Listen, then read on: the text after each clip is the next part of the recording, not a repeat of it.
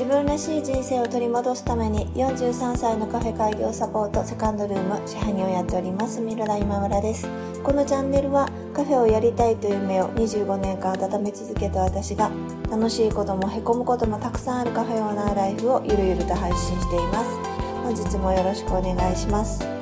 当たり前のことなんですけれども、売り上げが上がらないからきつい買ったっていうわけではなくって、やっぱり自分が求められていないのではないかっていう、自己肯定をしていただけないっていうことに対して、やっぱりこうメンタルがやられるっていう感じだよねっていう話を、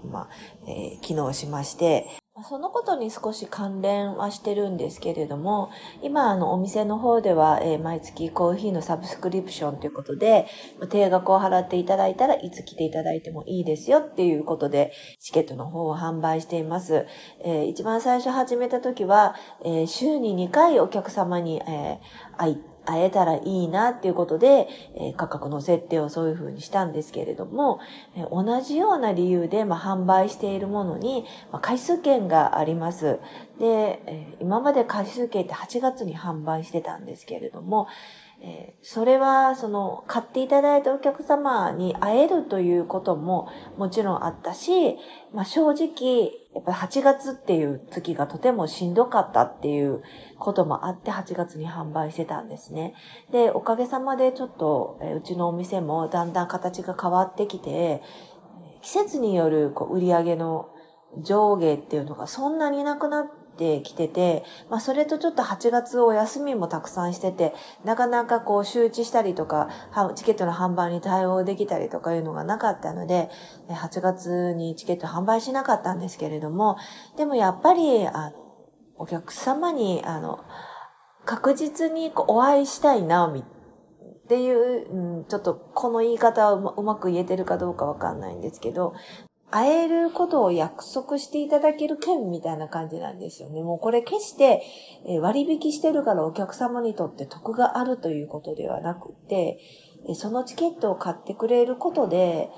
あなたのお店にこの分は必ず行くよっていう風な意思表示をお客様にしていただいてるとしていただけることがすごくありがたくって、そのありがたさに対する割引をかけてるみたいな感じかなっていうふうに思っています。で、そのチケットを11月から販売しようかなと思っていて、今その準備をしているところです。今、コーヒーのサブスクリプションのチケットを販売しているということで、私のお店は最悪売り上げが1円も上がらない日があったとしても、お客様が一人も来られない日っていうのはほとんどなくなりました。セブスクのお客様がいらしてくれるからなんですけれども、そのことを通じて、お金とか売り上げではない、お店をやる喜びっていうのをすごく感じてますし、そのことをすることで、例えばすごい雨がジャージャー降っている日とか、台風が近づいている日に、前だったらお客様来なかったら当たり前のことなのに、なんかお客様来ない、今日売り上げないとかって思ってたことが、今はこんなに、天気が悪くてもう表なんか歩くの危ないから、お客様来られなくっても来られない方がもしかしたら安全なんかないじゃないかなっていうふうに思えるようになったし、もしその中で来ていただけるお客様がいらっしゃったら、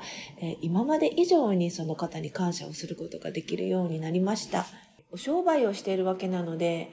お金のためにやっているっていうこと自体はもちろんそうだし、お金もらわないで営業はできないんだけれども、でもお金が最優先順位ではないっていうことも、一年一年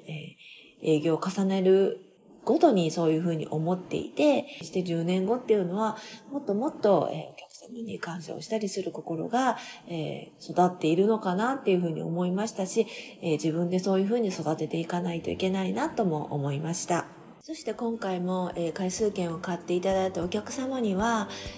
その額面以上の何がお返しできるかということを考えながら営業を続けていきたいというふうに思っています。今日も聞いていただきましてありがとうございました。セカンドルームでした。